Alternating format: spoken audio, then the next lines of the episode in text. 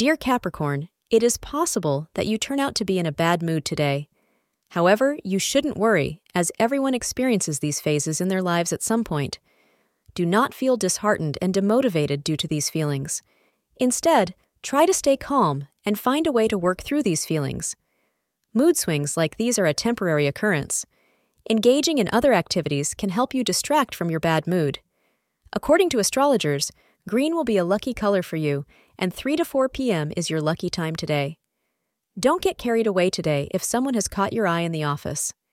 It may seem innocent enough in the beginning, but it is very important that you don't jeopardize your professional standing in the office and get into a reckless relationship at this time.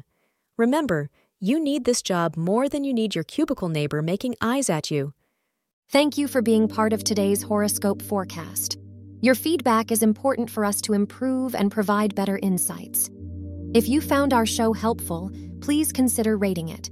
For an uninterrupted, ad free experience, simply click the link in the description. Your support helps us to continue creating valuable content. Thank you for being here and see you tomorrow.